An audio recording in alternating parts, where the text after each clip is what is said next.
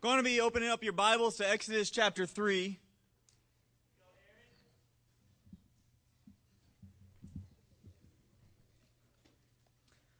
The title of the message this morning is Two Questions That You Will Ask the Rest of Your Life. Not the only two, I know you're going to ask more than two, but two very important ones. And I'm going to go on and tell you what those two questions are Who am I, and who is God? And we're always going to ask those questions. And in Exodus chapter 3, before we get into it, just a little bit of backstory what's happened the first two chapters of Exodus. Um, by this time, the Israelites, they've come out of, you know, we're out of the book of Genesis, and the Israelites are in slavery to the Egyptians. And they're, they're growing rapidly, and, and Moses was born into this time when the Israelites were in slavery to the Egyptians. And Moses was actually taken in by an Egyptian daughter, by Pharaoh's daughter, and raised in an Egyptian household, in Pharaoh's household. And he got all this training and then and he got to experience that. But Moses is still a Hebrew, he's still an Israelite. And then so he has passion on his people. In chapter 2 of Exodus, he, he he's walking through and he's recognizing all of the, the all the hard work, how the Egyptians are treating them. They're treating his people as slaves. And then one of he notices somebody getting mis- mistreated, and he goes and he kills the Egyptian that was mistreating one of his fellow man. And it causes Moses to flee, and he runs to the desert. He, and he ends up in a place called Midian. And that's where Exodus chapter 3 picks up. He's in Midian. He's got a wife, and he's got a kid, and he's got a job as a shepherd. So before we start reading in Exodus chapter 3, uh, let's pray. Father God, thank you for this day. Thank you for just the time to be able to be here. Lord, I pray that today, as we look in your word, that we're able to like see who you are and that you really come out, that, that you really show yourself, just like you did to Moses back then. God, that we can really see who you are, God, and that you can help us answer the question of who we are. But God, I pray that uh, as we're reading, that the word rings really deeply on our hearts. Love you so much. In your son's name I pray. Amen. So that's just the introduction in Exodus chapter 3, verse 1. It says, Now Moses was tending the flock of Jethro, his father in law, the priest of Midian. And he led to the flock to the far side of the desert and came to Horeb, the mountain of God. There the angel of the Lord appeared to him in flames of fire within a bush. Moses saw that saw that though the bush was on fire, it did not burn. So Moses thought, I will go over and see this strange sight, why the bush does not burn up. And when the Lord saw that he had gone over to look, God called to him with, from within the bush, Moses. Moses. You have to do a deep voice when you're talking about God, right? That's one of those moments that when I'm in heaven, I, I do want to ask God to replay. I want to see the bush. I want to know how big the bush was. I want to, how was it not on fire, but on fire? And, and what did you sound like, God? Was it like the TV show where it's like an echo? You guys heard, seen Prince of Egypt? We, I watched Prince of Egypt yesterday, getting ready for my sermon. And um, don't worry, it will not be a cartoon. I needed to know the history of one and two, so I watched Ex Prince of Egypt. But uh, anyway, sorry. Back to the. And Moses said, "Here I am." Do not come any closer, God said. Take off your sandals, for the place where you are standing is holy ground. Then he said, I am the God of your father, the God of Abraham, the God of Isaac, and the God of Jacob. And at this, Moses hid his face because he was afraid to look at God. And the Lord said, I have indeed seen the people, seen my people in Egypt. I have heard them crying out because of their slave drivers, and I am concerned about their suffering.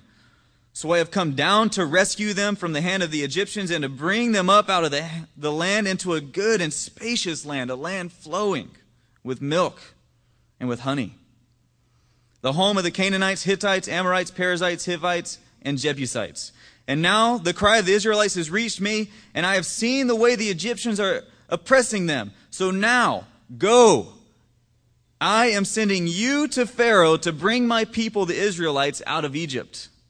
But Moses said to God, Who am I that I should go to Pharaoh and bring the Israelites out of Egypt?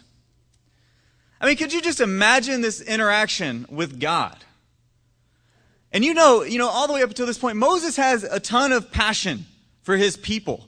So much passion that he was willing to kill someone to protect someone, one of his own people. And he just has, you can tell, you know, Moses, there's something in there, some kind of love. Even though he was raised an Egyptian household, he still loved his people so much. And can you just imagine this conversation with God other than the fact that it's just, it's a burning bush? I mean, and, and, you know, God's talking to you through that. I mean, that, that in and of itself is amazing. But then God tells Moses, I have this amazing plan. I'm going to bring your people out of Egypt. I mean, Moses was probably pretty fired up, right? I'm sure he was. Pretty fired up. I'm going to bring your people out of Egypt. Oh, and I'm sending you to do it. Moses says, Who am I? But isn't that a good question? Who am I? You know, I remember I was uh, 13 years old and, you know, grew up in Riverdale, Georgia. It's about 20 minutes south of Atlanta. And we didn't have a lot of money as a family. My mom worked as like a paraprofessional at a school, which is pretty much like a teacher's assistant, and went to school at night. And my dad worked two jobs, um, you know, eight to five Monday through Friday, and then a couple nights during the week he would work as well, just to just just to make ends meet. I mean, we I was I'm the oldest of four, and I got young parents. And so growing up, I mean, we just never really had a ton of money. And I, I, I remember a time when our roof was leaking. And in the kitchen, it was leaking like right in the middle of the kitchen. So we'd set this, and it wasn't like a bad leak. Okay, I don't want you guys to get this image of, but it was just a steady leak. And we would sit like a five gallon pail out there and it fill up. And then every few days you'd have to empty it. Same thing happened in our laundry room you know, I didn't really care about that. I cared about the kitchen one because that's the one my friends would see.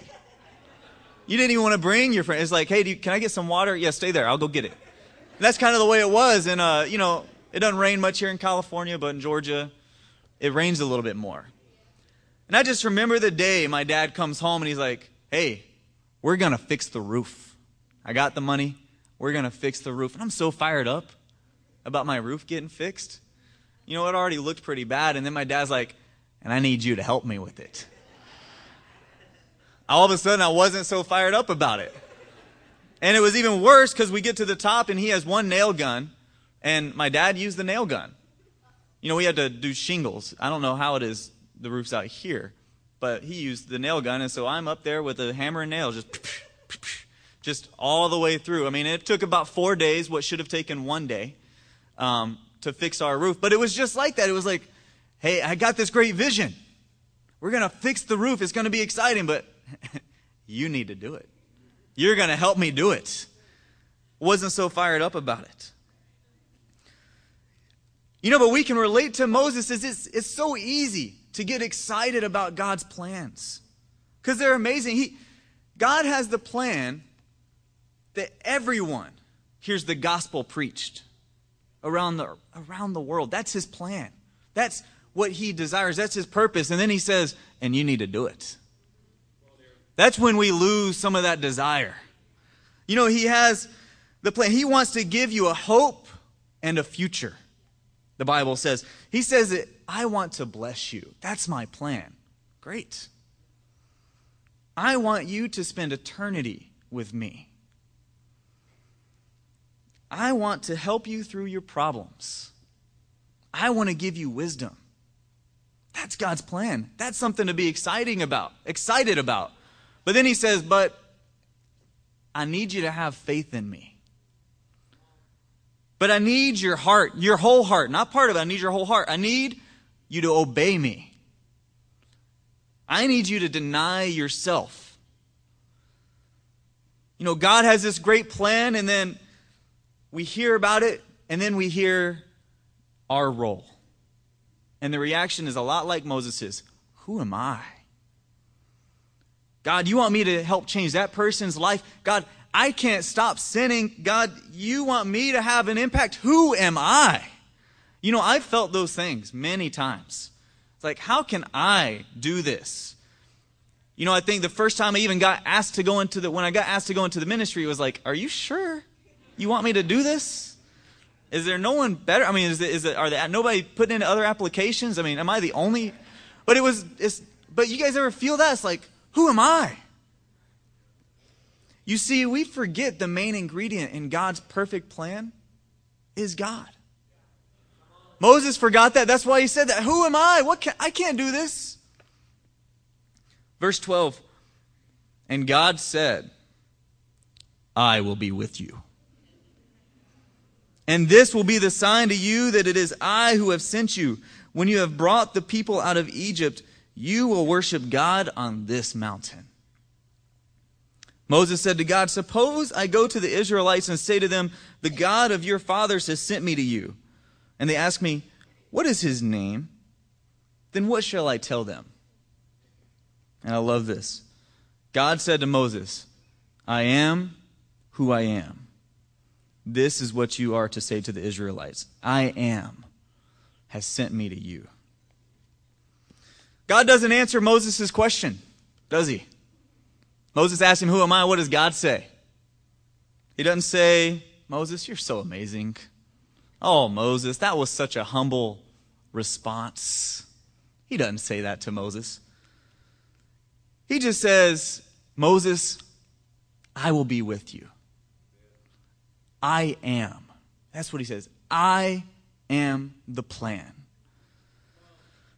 You know, when we ask that question, who is God, we've got to get a proper perspective. And if you don't get anything out of this lesson, this would be the thing that I would want you to get, is get the proper perspective of who God actually is. Because we can't, we got to stop saying whatever you believe about God, as long as it's sincere, that's who God is. We can't say that. That's like describing your friend in one moment as a 300 pound sumo wrestler and in the next moment saying they're a 90 pound gymnast. And as long as I'm sincere, you know, it doesn't, you know, that, that can't work. It doesn't work. We don't get to decide who God is. So this morning, we're going to look at the Bible. We're going to, I hope you guys got your Bibles greased up. We're going to look at five things on what God is really quick. So, number one, God is eternal. Go to Psalm 102.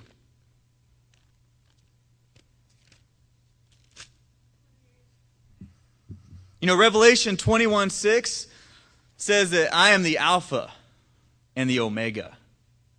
That's the name of our campus group, also at COC, Alpha Omega Campus Ministries. But God says, I am the Alpha Omega. I am the beginning and the end. And in, in Psalm 102, verse 12, it says, But you, O Lord, sit enthroned, sit enthroned forever. Your renown endures through all generations. And in verse 25 it says, In the beginning you laid the foundations of the earth, and the heavens are the work of your hands. They will perish, but you remain. They will all wear out like a garment, like clothing, you will change them, and they will be discarded, but you remain the same and your years will never end. You know, I think most of us would probably agree with the fact that God is eternal. You know, I agreed with it. I agree with it. But have you ever really sat down and thought about it?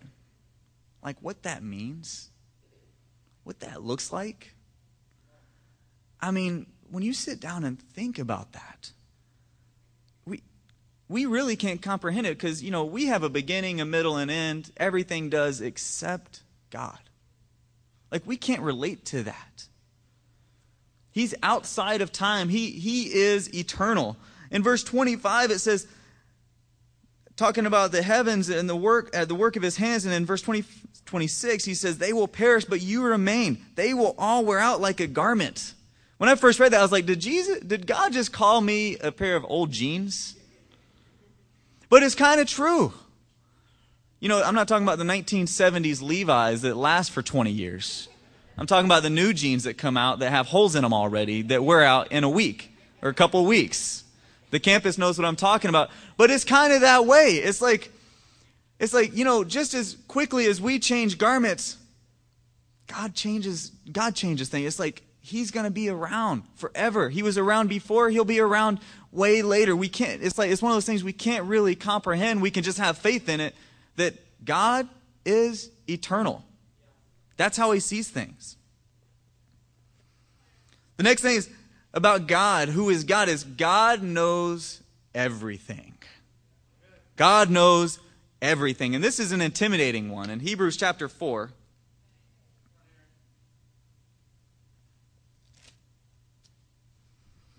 starting in verse 12,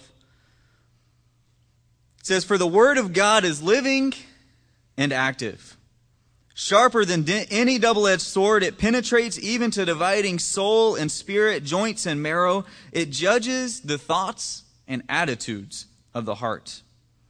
Nothing in all creation is hidden from God's sight. Everything is uncovered and laid bare before the eyes of Him to whom we must give account.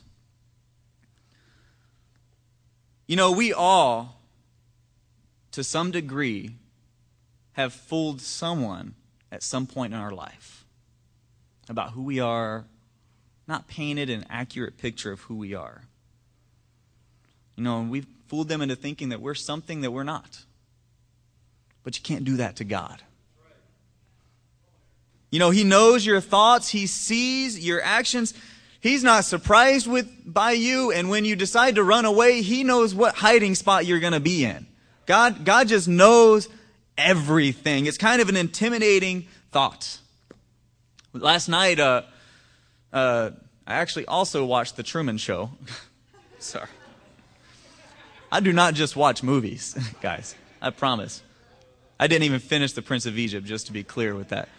But for uh, mine and Lashana's date night, we watched The Truman Show.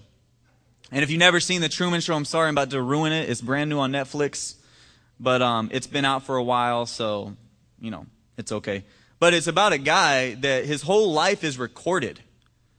And, you know, from childbirth until, you know, and he, he's, he's gotten older, he's a man, he works full time, he's married, but he doesn't know it. And everything is being recorded. And that's kind of the way about I think about God. God knows everything. Now, at the end of the movie, I'm going to ruin it for you guys. I'm sorry. But um, Truman looks back and they say, Truman, I know you better than you know yourself. And Truman looks back and he says, you didn't have a camera inside my head. Guess what God does? You know, and I just imagine somebody following you around with the video camera everywhere you go. Eh, you know, whatever you're doing, whenever, whenever you're alone, when you're at work, when you're at church, when you're away from church. And, you know, God's just up there watching your life. And in the subtitles is everything that you're thinking. That's kind of a scary thought, isn't it? Because I know there's been many times where I've done the right thing, but not thought the right thing while doing the right thing. And, but that's God. He knows everything. It says He will judge not just our actions, but our thoughts and our attitudes. You know, Moses, when, he, when he's talking to God, he said, God, who am I? God's like, I am everything. That was his answer. You know, God is also indescribable. We're going to attempt to describe him, though, in uh, Isaiah 40.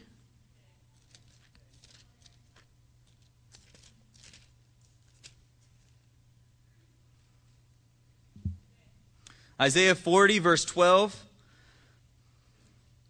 It says, Who has measured the waters in the hollow of his hand?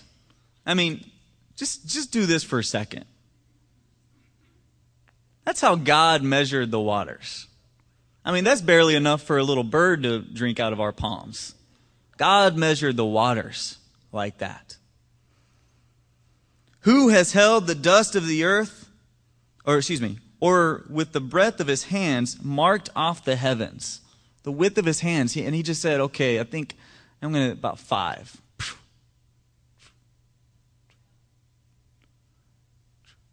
That should be enough. Guys, we can't even comprehend how far, the, how big the universe is. I'm going to talk about that in a second. But God measured it with the width of his hands. Who has held the dust of the earth in a basket, or weighed the mountains on the scales and the hills in a balance? Verse 21 Do you not know? Have you not heard? Has it not been told you from the beginning? Have you not understood since the earth was founded? He sits enthroned above the circle of the earth, the circle of the earth. Christopher Columbus should have read that one. And its people are like grasshoppers. He stretches out the heavens like a canopy and spreads them out like a tent to live in. You know, we've set up tents. We've been to Lake Buena Vista. I'm excited about going, but God says that's, that's like his tent. I mean, that's just amazing to think about. Like, that's how it compared God creating the heavens and the stars. Verse 23, it says, He, he brings princes to naught and reduces the rulers of this world to nothing. No sooner are they planted, no sooner are they sown, no sooner do they take root in the ground, than he blows on them and they wither, and a whirlwind sweeps them away like chaff. To whom will you compare me? Or who is my equal? says the Holy One. Lift your eyes and look to the heavens. Who created all these? Who brings out the starry host one by one and calls them each by name? Because of his great power and mighty strength, no one, not one of them, is missing. You know, when I think about God, it's like we serve a God that we cannot exaggerate. We can't even begin to exaggerate God, and that's a comforting feeling. He is indescribable. I did a little research. There's 400 billion stars in our galaxy alone. And it's believed that there's about 170 billion galaxies in the universe. That's way more than our debt. Way more. I don't know the exact number. It's like a one with like 25 zeros behind it or something like that. Maybe 26. But if we were to try to count the stars in our galaxy, just in our galaxy, not including the 170 billion other galaxies out there, it would take a, well, if we counted one star every second, it would take us 12,683 years just to count the stars in our galaxy. And we're kind of a small galaxy, like a small medium galaxy. That's crazy. The Bible said that He calls them each by name. You know, I mean, it's just when you hear about it, it's like God is so indescribable.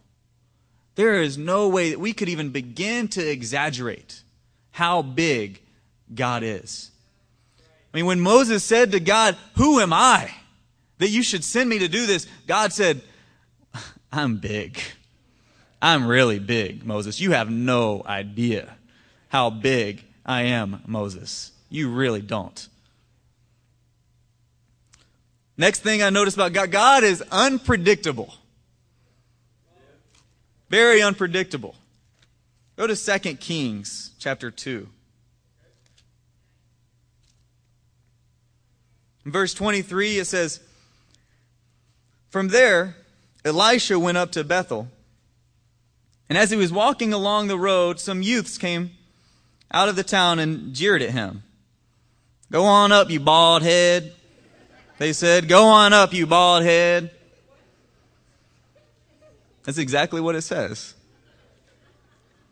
He turned around, looked at them, and called down a curse on them in the name of the Lord. Then two bears came out of the woods and mauled 42 of the youths. And he went on to Mount Carmel and from there returned to Samaria. What a day in the life of Elisha. I get two things out of this. One, God used bears to teach obedience to children. I'm praying for our teens as they're up in Tin, uh, Big Bear right now. And then the other thing is don't make fun of bald headed Christian men.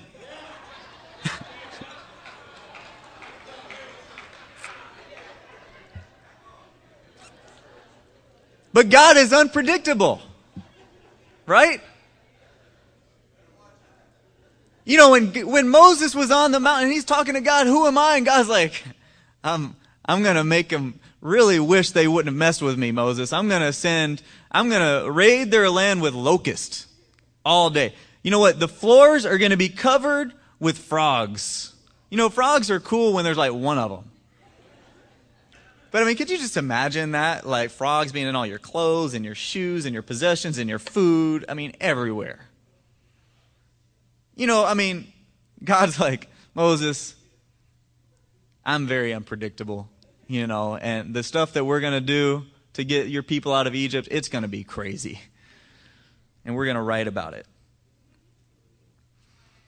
You know, the last thing I noticed about God is God is in love with you more than you'll ever know. Romans chapter 8.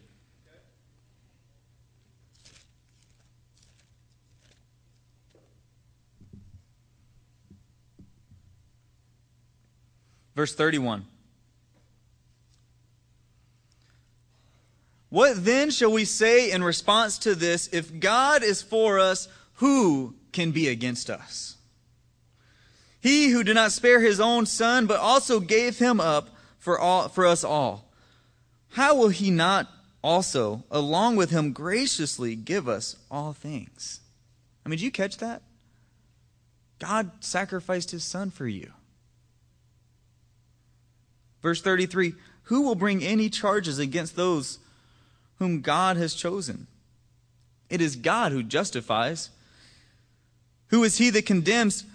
Christ Jesus, who died, more than that, who was raised to life, is at the right hand of God and is also interceding for us. Who shall separate us from the love of Christ? Shall trouble or hardships or persecutions or famine or nakedness or danger or sword? As it is written, for your sake, we face death all day long. We are considered as sheep to be slaughtered. No. In all these things, we are more than conquerors through him who loved us. For I am convinced that neither death, nor life, neither angels, nor demons, neither the present, nor the future, nor any powers, neither height, nor depth, nor anything else in all creation will be able to separate us from the love of God that is in Christ Jesus our Lord. It says nothing can separate us from God's love. Nothing. Nothing can separate us. You know, and with God by our side, nothing really matters. Nothing else really matters. As long as you just have God there. And sure, like verse 35 says, Satan will accuse you He'll make you feel bad. He'll uh, definitely cert- he'll certainly try to work against you. But it says the disciple that holds on to God can never successfully be, successfully be opposed because they're holding on to God. And because he loves us so much, he won't let anything come in between us. And one of the most convicting parts of this scripture, he says, not even the angels can stop it. I mean, that's just crazy to me. Not even, not even angels, the, the, the people that he sends to do his bidding, they, they can't even stop us from God's love.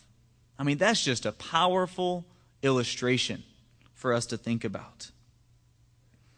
You know, when God, when Moses is talking to God, He's asking him, like, God, who am I? You know, when we ask that question so often, he said, Who am I? The, the, if you asked God that question, God, who am I that I can do these things? You know what he would say? I am. That would be the answer God would give us. That's who God is. I am. God, I need help. And I need answers we would say, God would respond, I am. Who could possibly be smart enough to figure all of this out? I am. What works? I am. What lasts? I am. What's the latest thing? I am.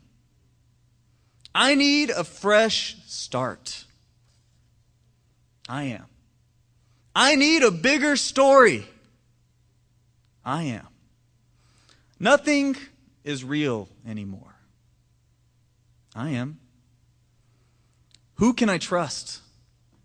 I am. I'm not sure who's on my team. I am. I don't have a prayer to send up. I am. My marriage is sinking and I do not know where to turn. I am. I've always hoped for marriage in the future, but I don't know what's going to come. I am. I can't hold on. I am. I'm pouring into others, but, but who's pouring into me? I am. I'm not sure why I'm here. I am. I'm tired. I am. I quit. I am. I need a drink. I am. I've lost hope for all of my children and all of my family. I am. I need love. I am. I just need someone to care for me. I am. God would say that no matter what kind of questions we have, who am I? God would say, I am. I am the first. I am the last. I am the beginning. I am the end. I am all that you need.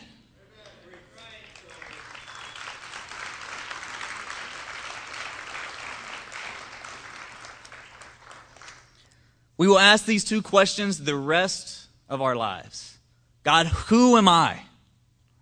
And every time we ask that question, God's answer is going to be,